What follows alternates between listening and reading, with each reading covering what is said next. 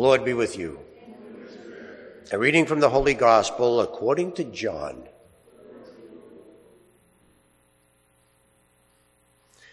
On the evening of that first day of the week, the doors were locked where the disciples were for fear of the Jews.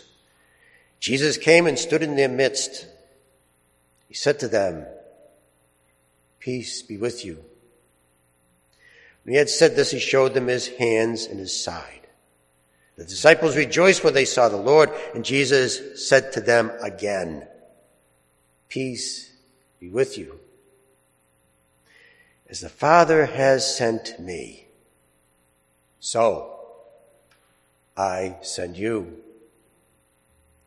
When he had said this, he breathed on them and said, Receive the Holy Spirit.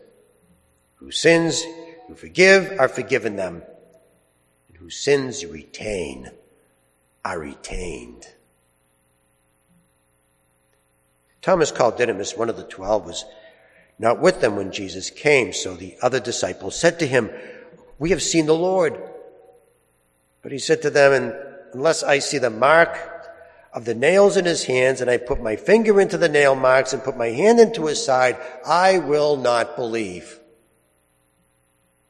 Now, a week later, his disciples were again inside, and Thomas was with them. Jesus came, although the doors were locked, and stood in their midst and said, Peace be with you. And then he said to Thomas, Put your finger here into my hands, and bring your hand and put it into my side. Do not be unbelieving but believe. Thomas answered and said to him, My Lord and my God. Jesus said to him, Have you come to believe because you have seen me? Blessed are those who have not seen and have believed. Now Jesus did many other signs in the presence of his disciples that are not written in this book. But these are written that you may come to believe and that Jesus is the Christ, the Son of God, and that through this belief you may have eternal life. The Gospel of the Lord. Praise to you, Lord Jesus Christ.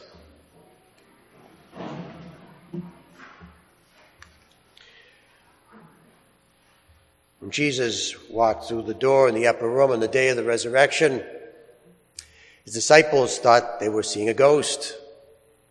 They probably thought it was the angel of death coming to destroy them for being such lousy disciples a few days earlier. And Jesus had a panic attack on his hands. So the way he dealt with it, the first thing he did is he showed them his hands.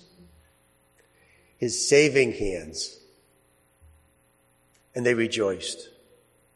Now, this is not the first time that they thought they were seeing a ghost when Jesus appeared to them.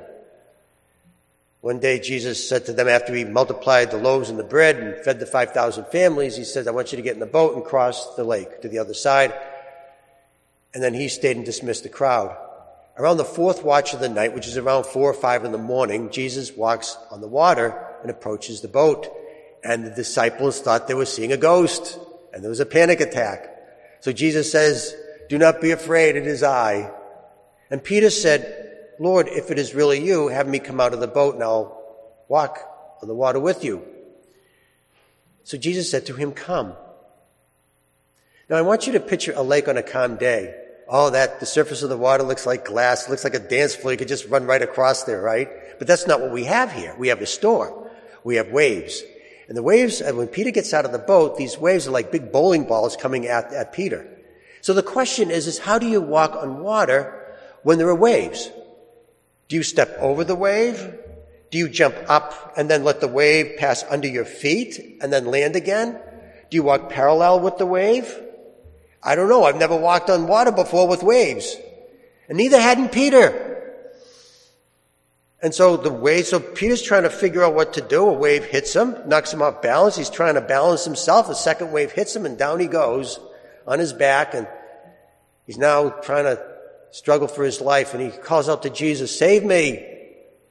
And Jesus takes his hand, his saving hand, and reaches out for Peter. And see, Peter gets a really good look at that hand. That saving hand. And that's the message. The message is it's okay to be saved by God. There's nothing to be ashamed of. Because this is what God does. God saves us. And Peter can get a really good look at that hand. And that's what happened to Thomas. Thomas gets a really good look at that hand. And this is when it becomes personal. This is when our relationship with God becomes personal. Is when we're saved. And we get valuable information. Let me show you how. So one day said, Jesus said to the disciples, who do people say that I am? And they, they, had a, they had a bunch of options. He said, well, some say he's Elijah, some say you're a, you're a prophet, holy man. And then Jesus says, well, who do you say that I am? Now you would think at that moment, all 12 disciples would unanimously raise their hands all at the same time and say, well, of course we all know who you are, you're God. Because we saw what you did with the multiplication of the loaves and the, with a couple of loaves of bread and a few fish. Say, fed 5,000 people. We saw what you did with that dead girl. You brought her back to life. We saw what you did with that paralyzed man that was lowered down to you. Not only did you heal him, but you forgave his sins, and only God could do that. Of course we know that you're God. But that's not what happened in the story. It was only Peter, only Peter raised his hand. Only Peter was able to say that you are God. What's so different between Peter and the other disciples? Peter had valuable information because he was saved by Christ. The others weren't. They saw Jesus save other people, but it was Peter that was saved. It was Peter that got a good look at that hand, that saving hand.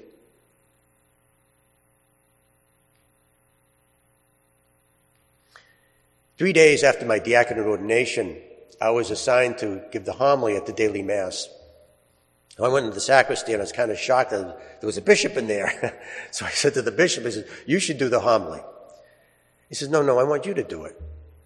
So naturally I'm all nervous and self-conscious, but I give the homily anyway. And after the mass, the, the bishop said, that was really beautiful, really very powerful for me personally.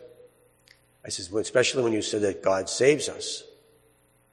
And he says, when I was a young priest, I was assigned as a missionary in a communist country and I was arrested and I was put in a concentration camp and one day they led me out to a field and they put a blindfold on me and they put a gun to my head. And I took a breath of air and I thought that that would be the last time that I would fill my lungs with air. And somebody shouted out, no, he's a priest. We need him. And they took the blindfold off and led me back to camp. And somebody saved me. Somebody saved my life that day. Let me tell you what it's like to be saved. Every day is a new day. Every day is a gift. Every day is a bonus. Every day is extra. Every day I hear that saving voice running in my head, looping the sound every day. That's what it's like to be saved. And he said to me, Peter, he says, You said that you were saved by God. Then live it. Live life like you've been saved. On the resurrection day, Jesus showed his hands because he saved us. He saved all of us. That's when it gets personal. That's the one time when we are saved by God. So it's okay to be saved by God. It's okay. There's nothing to be ashamed of. Because that's when the relationship gets personal. That's when it gets personal.